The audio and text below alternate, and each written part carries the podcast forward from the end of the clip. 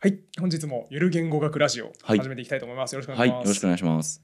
えー本日は前回の続きですかね。そうですね。はい、今回はその剣坊先生とうん、山田先生がどんな人だったのか、うんそしてどうして喧嘩別れしたのかうんっていうことをえっ、とお話ししていきたいとドラマが。始まりますね。はいねはい楽しみです。はい。ちょっとですね、このその二人の決別に行く前にですね、うん、この二人がどんな人だったのかちょっと振り返っておきましょうか。はいはいはい。はい。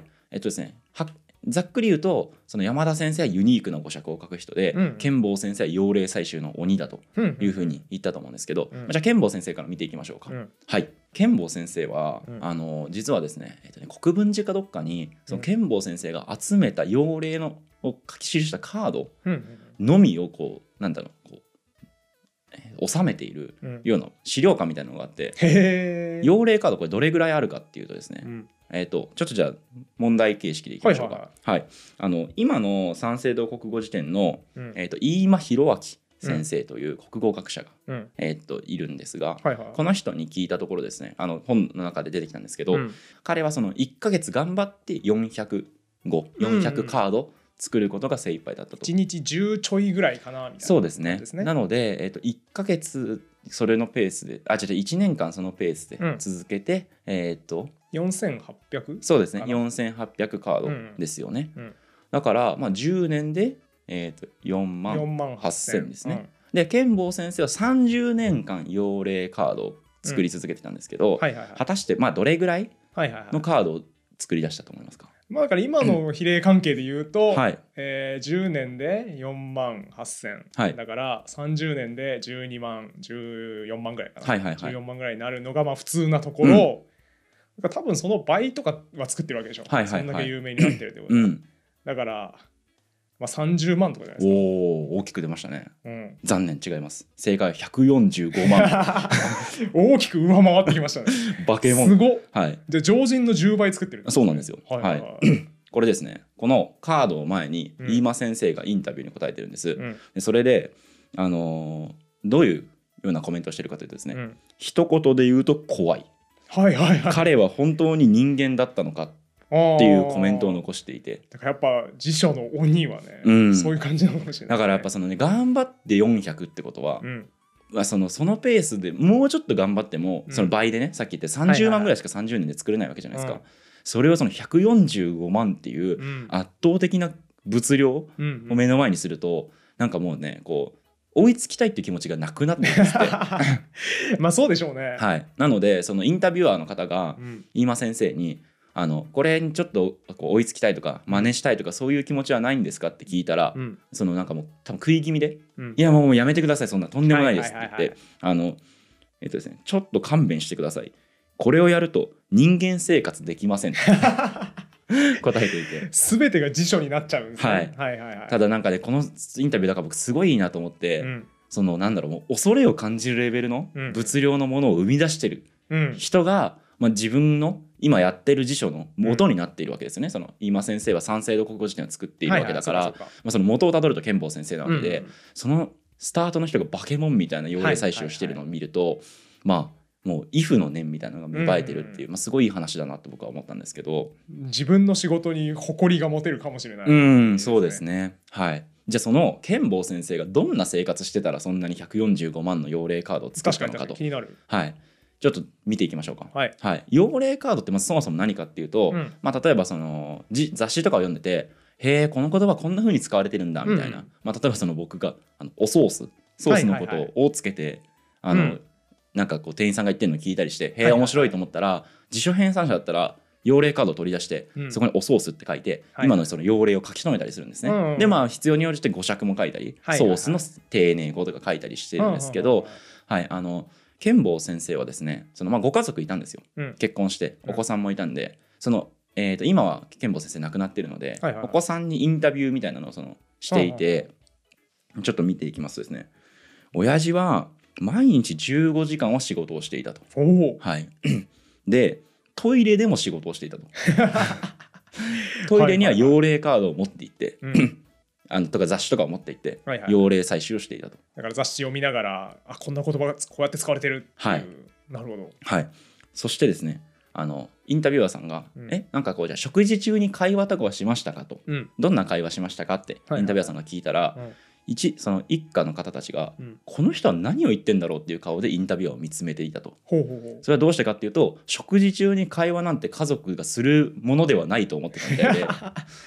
そういう常識なのそうないっすよそんなの。だって親父食事中妖霊採取してますからみたいな えどこから幼霊採取してるんですか？えーとだから多分ご飯を食べながらうん。新聞とかを開いて、はいはい、はい、そこで出てきた言葉とかを採集していたみたいですへえあじゃあ本当に生活のすべてが はい。辞書の幼霊採取になっうたんですね。ん、そうですね。うん。はい、それからですね、あ、そうだから食卓にはその短冊、要は妖霊カードがやっぱりね、こう積んであったんですって。へえ1日15時間はい仕事をして、、やって145万作るためにはそんな生活をしていたイーロン・マスクが、はい、あの起業家なら週100時間働けみたいなこと言ってたと思うんですけど週100時間ってことは、7で割ると。えー14時間ぐらいうん1日、うん、満たしてますね。健坊先生は、イーロン・マスクももうびっくりうん。イーロン・マスクも負けましたってなると思うんですね、あの他にもですね、伊豆旅行に家族で行った思い出が、はい、はいはい。もう本当にごくわずかのうん家族の中の思い出があったみたいで、うん。そのああ旅行に行ったのありましたそういやみたいな。はいはいはい。でどんな感じだったんですかって言ったらうん。あの風呂敷の中にうん。妖霊カードを大量に詰め込んでうん。出て行って、うん。電車の中とかは基本的に妖霊採集していたみたいです。もうつまんねえなその親父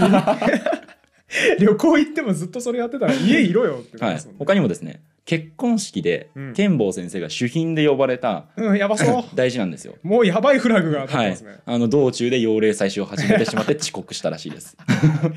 やっぱりな。すごいオチ予想できる話でしたね。あとその最後になんですけど、うん。あのパーティーに、うん。えーっと 呼ばれてる、えーっとうん。日本国語大辞典っていうバカでかい辞典があるんですけど、はいはいまあ、その辞典のこうカーステパーティーみたいなのに剣坊先生が呼ばれていて、うんうん。でその時の写真が残っていたみたいなんですよ、はいはい。家族の方が「ああこんな写真ありましたよ」っつって、うん。あのーこう見つけてきてくれたんですけどその写真見るとですね、うん。まあ、ちょっとこう Spotify とかで聞いていただいてる方は分かんないかもしれないですけど YouTube で見てる方だとちょっとはいはい。身振り手振りでやるとですね、うん。ビール瓶をこうやって見つめてるんですよ。うん。で「えこれ何してんですか?」みたいなこはいはい。と言ったら息子弟ですの方ですかね確かが「うん。いやもうこんなんね親父の前に文字あるもの置いちゃダメですよ」って言ってて。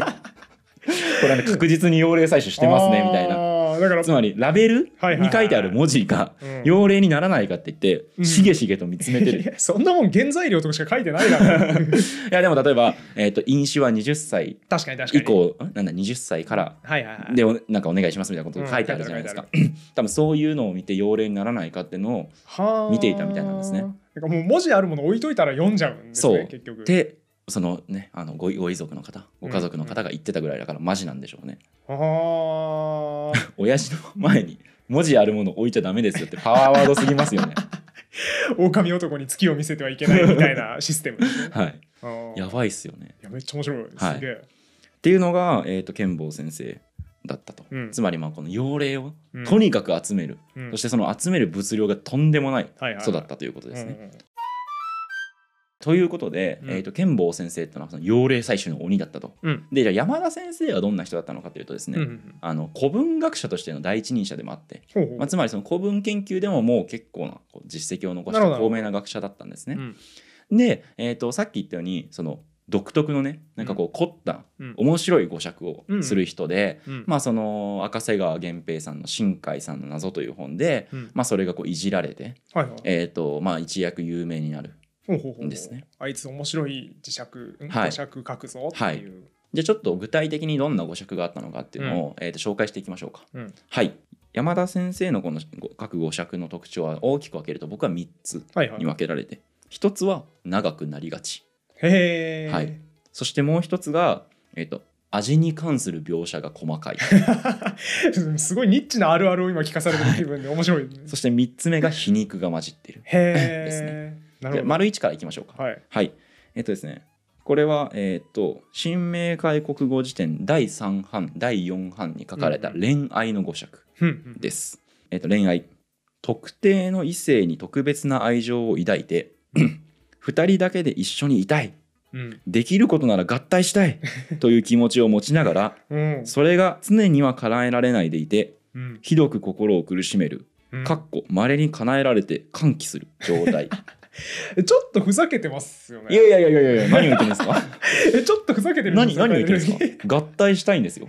いやもうあれでしょ。えっと創世のアクエリオン意識してるじゃん。あなたと合体したいを意識していやいやいやいやいや創世のアクエリオンは新明解にきっとインスパイまアあそうかされたんですよ、だから。そうなのかな、はへえ面白いですね。ユニークの、であのーまあちょっとじゃあ第2位いきましょうか、うん。2番目。味に関する、うん。えーっと描写ですね。うんはいあの例えばなんですけどタラっていう魚がいるじゃないですか。はいはい。はい。あのタラのところとかにも「うまい」って書いてあるんですよ。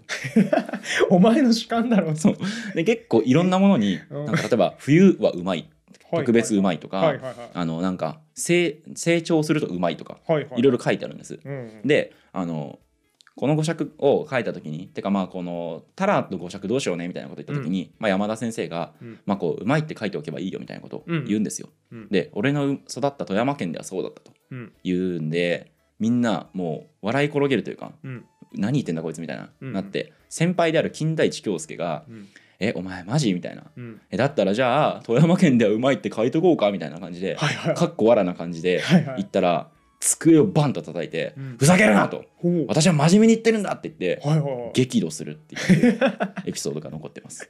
なんかもう全然ついていけないわそのノリに なんでそんな怒るんっていうそうあのっていうぐらいね味に関する描写にはこう山田先生はこだわりがあったみたいです、ねはいはい、まあ、この辺の理由もちょっと後で説明します。なるほどなるほどはい、じゃあ3つ目ですね。うんこれ皮肉ですね。うんうんはい、動物園の語釈いきましょうか。うんはい、動物園生態を公衆に見せ生態というのは生きる態度ですね、うんうん生態を公衆に見せ傍ら保護を加えるためと称し捕らえてきた多くの鳥獣魚虫などに対し狭い空間での生活を余儀なくし飼い殺しにする人間中心の施設。悪意の塊じゃないですか。なんか思ったより皮肉ってちょっとこうピリッと言うのかなと思ったら、全体的にただこう腐してる感じが、これですね金田一春彦先生は反対したが、うん。山田先生から先ほどと同じように聞き入れられず、うん。第4版からは名義化しをやめてしまいました。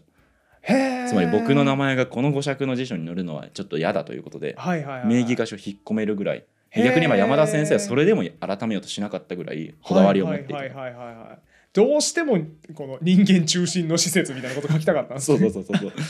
他にもですね、うん。あの公僕はいはい。公の、えー、と僕っていうのはあのしもべですね。公務員とかのことをそうですね。公務員のことととかを指すんですけど、うん。まあそのえっ、とですねちょっと語釈はっきり覚えてないんですけど、うん。まあそのえっ、と公務員というか、こうきゅえー、と多分税金で雇われて、はいはいはい。公的なサービスをする、えーとうん人たちと、うん。で最後カッコでただし実情とは程遠いとか書いてあるんですよ。えどういうこと？公に対してサービスをつまり施す人として成立してないよねそうです公僕っていうのは大体そのなんだろうなんていうんだろうなそのそういうことが実際にはできてない、うんうんまあ、連中だと。はいはいはいだからそう公務員批判とか政治家批判みたいな眼差しを持ってるんですよね。なるほどね。うん。まあだから市役所行った時に嫌な対応されたんでしょうね。こいつらのどこが公のしもべなんだそうそうそうそう。全然しもべになってなくてはい。むしろ税金を例えば食い潰してるとかね、はいはいはいはい。そういう観点でなるほど。書くんですよね語釈を。皮肉だな。そうそうそうそうそう。そうなんですよ。うん。まあだからこう新海さんの謎っていうさっき言った、うん。えー、と新明解の語釈をいじる本では、うんまあこの辺りがよく出てきて、はいはいはい。まあこうえー、と新海さんっていう名前、えー、と人格をつけたキャラクターとして名前をつけて、うん。まあ新海さんっていうのは味にうるさくて、はい。公務員が嫌いで、うん。そして皮肉な目線を持ったちょっとひねた人なんだなみたいな、はいはいあことを言われて。新明会を擬人化してるのが新海さんそうですね新海さんっていうのはそのはいはいはい。新明解の語釈からうんうん。新明解の人柄に探るなるほどを探っていくちょっといじりながらね面白おかしくはい。書く、はいはい。すげえなそんな本あるんだ。そうなんです。結構売れたんですよこの本。ああだからそんぐらいやっぱポピュラーなんですね自称いじりそうですそうですそうです。はい。まあ本当にこの中恋愛のね語釈とか、合体したいみたいな、そうなのみたいなこととかをこうまあ書いてあったりして、面白い本ですねこれも。面白いですね。はい。じゃあえっ、とここでこの山田先生と剣坊先生がうん。どうして喧嘩別れしちゃったのかっていうことを、うん。えー、と話していきたいと思います。本格的にドラマがねはい。始まりますね。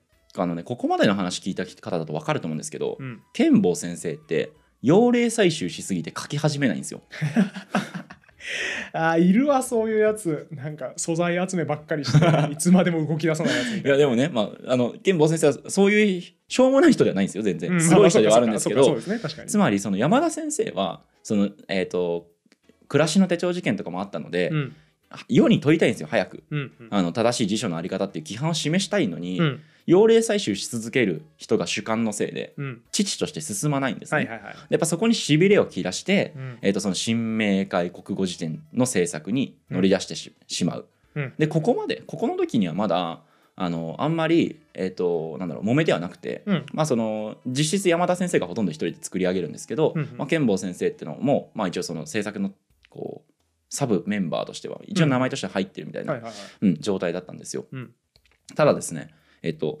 1972年1月9日にうん決別するというか事件が起きるんですね。うんであのこれ何かって言いますと,、えっとその新明会のね完成打ち上げパーティーがあったんですよ。うんでそこでみんなに実物が配られるんですね。うんうんで剣坊先生ってそのまああの本当はそのゲラのチェックみたいなのしてるんですけど、はい。まあ、その辞書って名義化し文化があるから、はいはいまあ、読まなかったんですよね別にその、はいはいはい。ちゃんと。そしたら序文にですね、あのなんでそのまあ山田先生が辞書を作ったのかっていうことがまあ書いてあるんですけど、うん。まあ、剣坊先生どうしたって思われると思うんでうん。あのこういう一文があったんですよ。うん。剣坊に事故あり。事故っていうのは交通事故の事故ですねほうほう。だから僕が一人作ることになりましたって書いてあるんですよ。うわもうめちゃくちゃ前書きで喧嘩売ってるじゃないですか、はい、で剣坊先生は事故に遭ってないんです別に。うんうん。だからこの実物を見た時にうん。あの普段穏やかな剣坊先生がうん。珍しく家に帰った後うん。許せないって言ってうん。激高してる様子を家族は目にするんですね。へー。えだから結局その本当のこと書くとちょっと角が立つというか、はい。出版社的にあれだからあいつ事故ったから代わりに俺が作りますっていうことを書いたってことですか？それがねそうじゃないんですよ。あ違うんだ。そうじゃないっぽいんですよ。へえ。どういうことかっていうとですね、はいはいはい。山田先生さっきちょろっと話しましたけど、うん。古文研究のスペシャリストだったこと覚えてます、うんうんそして事故っていうのにはうん。うんもともとの意味はうん。交通事故とかっていう意味じゃないんですよ。ほうほうほう。事故っていうのはうん。明治ぐらいはその物事の実施実現を妨げる都合の悪い事情という意味があったんですよ。うんうんうんうんうんあだから本来の意味での事故を使ったってことそうなんです。で山田先生は古文研究のスペシャリストだから、うん。多分そういう意味で事故を使っえっとっていう言葉を選んだんです。ううなるほどなるほど。でその結果、えっとその剣坊先生は現代の意味の事故だとうん。うんうん思ったと、はいはいはい。まあ普通そう読みますよね。まあ普通ね。そうそうそう。そこで行き違いが生じたと。はいはいはい。だからその辞書を作っていて、うん。単語の意味のスペシャリストの2人が、うん。単語の意味ですれ違っちゃったんですよ。あおしゃれな表現。なるほど。はい、確かにそうだわ。だからですねあの新明解国語辞典の初版には、うん。予見するようなこんな用例もあるんです。うん。意味っていうのの用例ですね。はいはい。君の言っているのと僕の言うのはかっこ同じ言葉だが、いえーと意味が違うんだよ。うんっていう用例が載っててはいはい。まさにこの2人の決別を予見してるかのような用例が載ってるんですね。はいはいはいはい。であのこの2人はここで決別をするんですけど、うん。お互いにお互いのことをなんとなく意識し合っているうん。ような様子が辞書から読み取れるんですよ。へえそこに出てるんですね思想が。まずですね、うん。えっと、辞典時に点ですね。うん。辞典の新明解、えっと、国語辞典の第4版で突然加わった用例うん。ちょっと聞いてもらえますか？はい。1月9日の時点ではその事実は判明していなかった。ほ1月9日っていうのはううん。突然加わってますけどうん。さっきの、えー、と新明会の完成パーティーがあった日です。ああだからもう予見してるんですね。いやえっとね4版なのでうん。つまり後からあ足したんですよ。そうか。その後に出た。わざわざ後からこのやたら具体的な文を足していて。でこれはその新海さんの謎でもはいはい1月9日に何があったんだろうねとか言っていうふうに茶化されてるんですよ。うん。なんで1月9日みたいに。うんうんうん。ただその補助線を引くとですねはいはいはいはい。山田先生は新明会の改訂をしながらうん。剣坊君にその序文にそういうような言葉を書いてそして彼がそう読むっていうことをまあ先読みできていなかったと。うんうんだからこうこの1月9日の時点ではその事実つまり剣坊さんが序文を初めて読んではいはいはいはい。そこで激高するということは判明していなかったっていうことを書いているんですね。だからちょっとこう後悔の文章というか。そうなんですよなんかこんなんなるとかなーっていう気持ちで書いてるそうですそうです。いや他にもあるんですよめっちゃ。へええっと他にもですねあのごたごたうんの語釈ですね。うんそんなことでごたごたして結局別れることになったんだと思います。もうまさに剣坊先生の山田先生これもですねその辞典っていうあのさっきの辞典か、はいはいはい。えー、とが加わった1月9日の時点でのあれが加わったのと同じ第4版でうんうん突如加わってる要例、へえ多分第4版の改定作業の時にうん。押し寄せてきてたりとか、はいはい。あるいはなんでなんか剣坊あんなプリプリ怒ってんだっていうことを周りから聞いて、うん。えああの序文のせい？みたいなことが多分分かったんじゃないですかねこの辺りうで。んでじゃあ剣坊先生はどう思ってたのかと。うん。山田先生に、まあ、言ってみればそのあ,、えー、とあられもないようなうん。なんかまるで剣坊さんがもうその辞書作れなくなった人みたいな書き方をされたまま辞書が世に出てそれがバカ売れしてっていう状況をどう思ってたのかというとですねえっと「ば」っていううん。あのなんだろう何々といえばとかの「ば」ですね。うん。の用例をこれ、えー、と三国ですね。三国の第2版、はいつまり山田えっと剣坊先生が作ってる辞書の用例ですね、山田といえばこの頃合わないな。うんっていう用例を残してるんですよ。えっと場の用法で場の用法で。へえだから剣坊先生も用例の中でうん。山田先生を意識してるんですよね。そうですね。はい。別れてしまったなーって思いながら 二人とも別の辞書を編纂しているはい。はいはい。だからこの用例を見ていくと2人が仲違いしてだけれどもそれでも2人一緒に辞書を作った仲間だからうん。意識し合っているうん。そういう様子が読み取れるへですよえ、そんな内輪ネタみたいなものを盛り込むなって言ってますけど。いい話なのかどうなのかマジですかよくわからない。超ロマンチックだなって俺思ったけど。ちょっと盛り込みすぎなんじゃないかな身内ネタをっていう気もしました、まあだから分かる人には分かるまあそうですね。ですよね。そそう。別別に分かんない人が読んでもダメなものではない違ので和感はないよね。はいじゃあ最後になんですけど、うん。どうしてその新明会は、うん。そのめちゃくちゃユニークな語釈を、そしてこれトラブルにもなるんですよ。はいはいはい。例えばなんですけど、えー、と動物園かな？は動物園あのさっき言ったようにその動物を飼い殺しにする人間中心の施設みたいな書き方をしてましたけど、うん。動物園のスタッフから苦情が来るんですよ。え そそんなのあんまりじゃないかと、そうそうそうそうそう、はいはいはい。ひどいと。うん。でこれをしかも言葉の規範規範だと思った人は、うん。動物園そういうものだと思っちゃうじゃないかと、うん。子供とかが読んだらどうすんだっていう、うんまあ苦情が来るんですね。うん。他にもマンションとかもあのできるなんだなんだっけなマンションはスラムの漢字が少ないように作ったとか書いてあるんですよ、ね。いや皮肉りますねなかなかね、そうそうそうそうそう。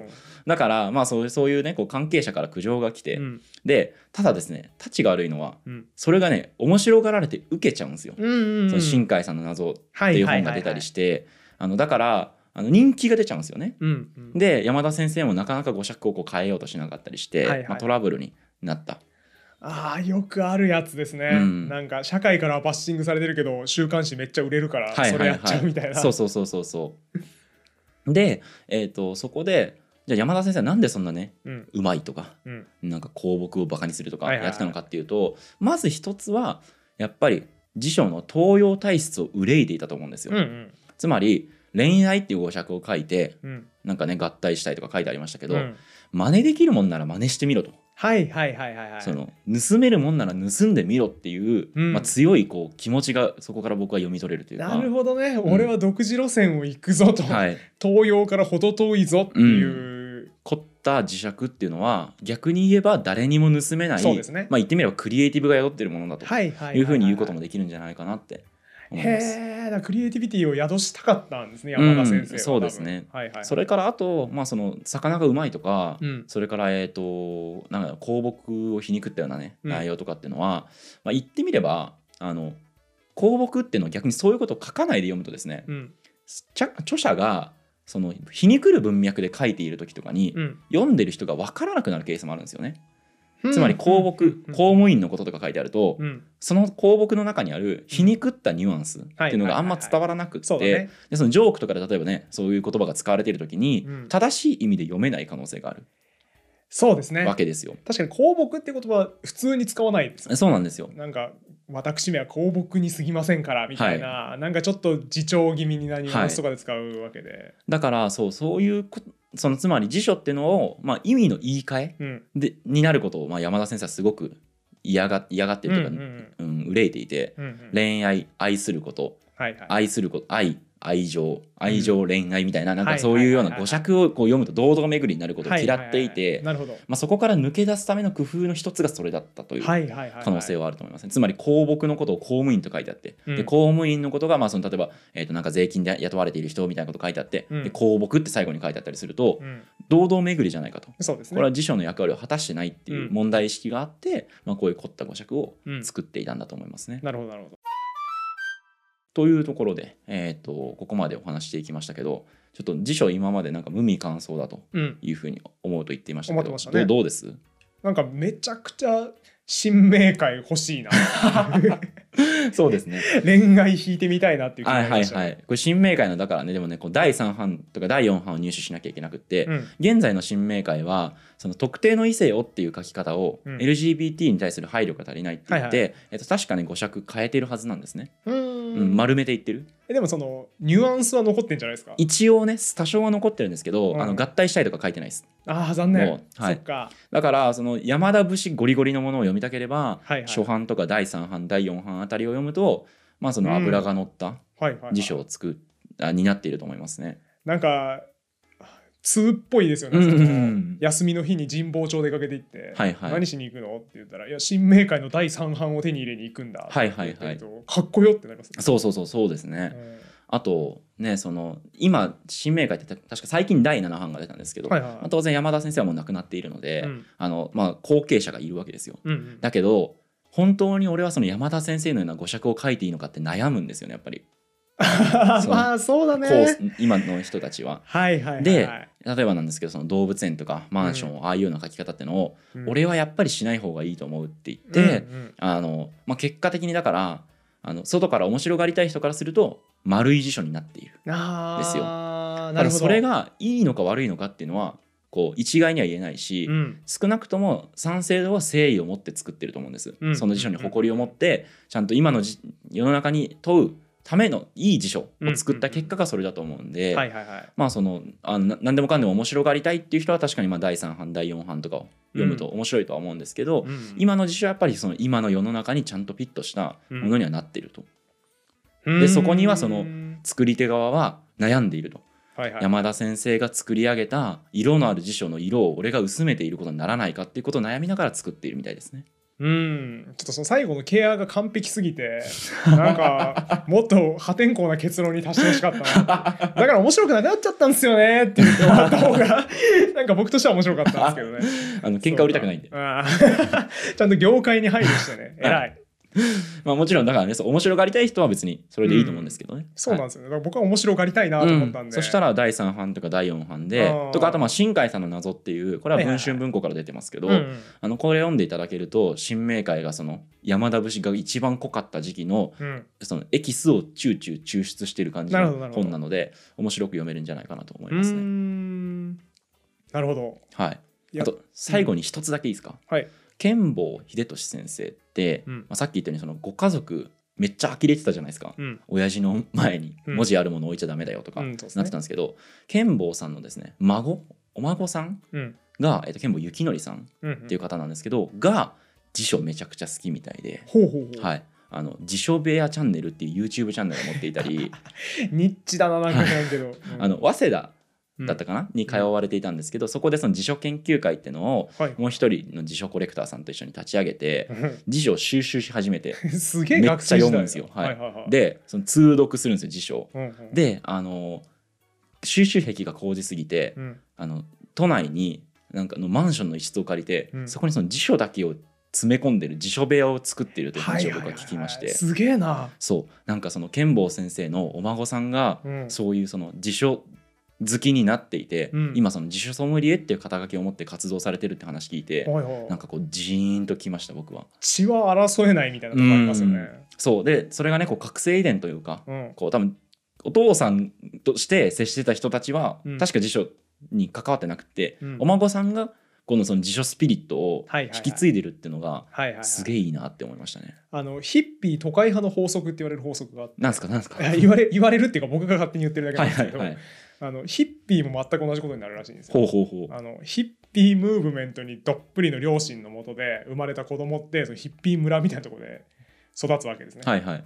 でなんでこんな山奥でわけわからん暮らししなきゃいけないんだ？はいはいはでいめちゃくちゃ反発して、はいはい大体その大学から一人暮らしみたいなはははは都会の大学行きますみたいな感じで出ていくらしいんですよはいで反動でめっちゃ都会派の暮らしになるんですね。ああはいはいはいはいはい。なるほどね。キャンプとか大嫌いみたいな。はいはいはいっていうことをした結果その子供は自然に憧れを抱くようになってなるほどヒッピーねになるらしいんですよ。なるほどね。だからヒッピー都会ヒッピー都会っていう親子関係を繰り返すらしいんなるほどね、まあ、だからこそやっぱ覚醒遺伝って言葉が今でも使われてるんでしょうね。そのお父さんは自分のお父さんお母さんのカルチャーは反発してうん。でそのさらにまた反発して逆に揺り戻っていくと。そうそうそう。なるほどね。だからヒッピー都会ヒッピー都会だし辞書非辞書辞書非辞書っていうのを繰り返すんでしょうね剣暴家もなるほどね。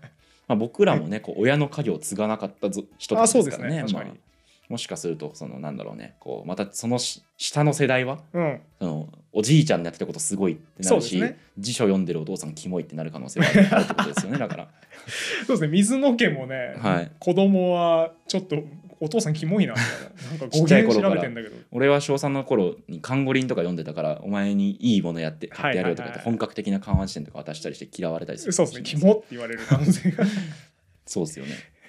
おじいちゃんかっこいいみたいなねそれで。だからこのゆる言語学ラジオは子供は継承してくれないでしょうという結論ですねそうですね。ということで今回のゆる言語学ラジオはですね、はい。辞書をめぐるうん。2人の男の壮大なドラマをはい。見ていきましたね。はい。あのーもう本当に辞書って、うん。まあ、新明会と三国を今回取り上げましたけど、うん。他の辞書も同じようにドラマがあって、それはそのこう海を越えた海外でも一緒でまあなんかその辺の話とかも今回の回が好評であれば、はいはいはい。まあ、していきたいなと思いますので。えだってめっちゃすでに気になってますよ。そうか事情違いそう海外はまたそうっていう。うそそうそう。はい。映画化してる話とかがね実はあったりするんで、はいはいはい、ははいいそれはまあ本当ねこのね年末年始ぐらいにまでやってたんでへ僕は急いででちょっとその終わり間際の前日ぐらいまでに見に行ったんですけど、すごい面白かったですよ。オックスフォード大辞典を巡るあ一番有名なやつですね。男たちの、はい。うん戦いみたいなの最高でしたよ やっぱ戦いになるんですね辞書作り。そうですね。だからまあオックスフォードの場合は、うん。あのまあちょっとさ触りというか大事な部分面白い部分だけ言うとうん。作ってるうちの一人が殺人犯で妄想癖のあるやつなんですよね。頭がおかしすぎる。すそうそうそう、はいはいあの自分はずっとあの人に襲われそうになっているって言ってうん。脅迫観念に駆られていて、その結果あのただただその時に街を通りかかった男性を見て、うん。あこいつ犯人やと思って、はいはい。規制を上げながら追っかけ回して3発銃を撃って殺して そいつがそのオックスフォードに寄与するんですよね。うわーめちゃくちゃ面白そうそう。その話。まあここまでにしておきましょということでそれについて詳しく聞きたい方はですう。ね、はい高評価、はいチャンネル登録 コメントなどね YouTube に残していただいたり、ポッドキャストの購読高評価などしていただけると、多分次が聞けます。はいということでそのようなアクションを皆さんぜひ起こしてください。ぜひ僕も聞きたいんで、はいお願いします。はい、ということで今回も終わりにしたいと思います。ありがとうございました。ありがとうございました。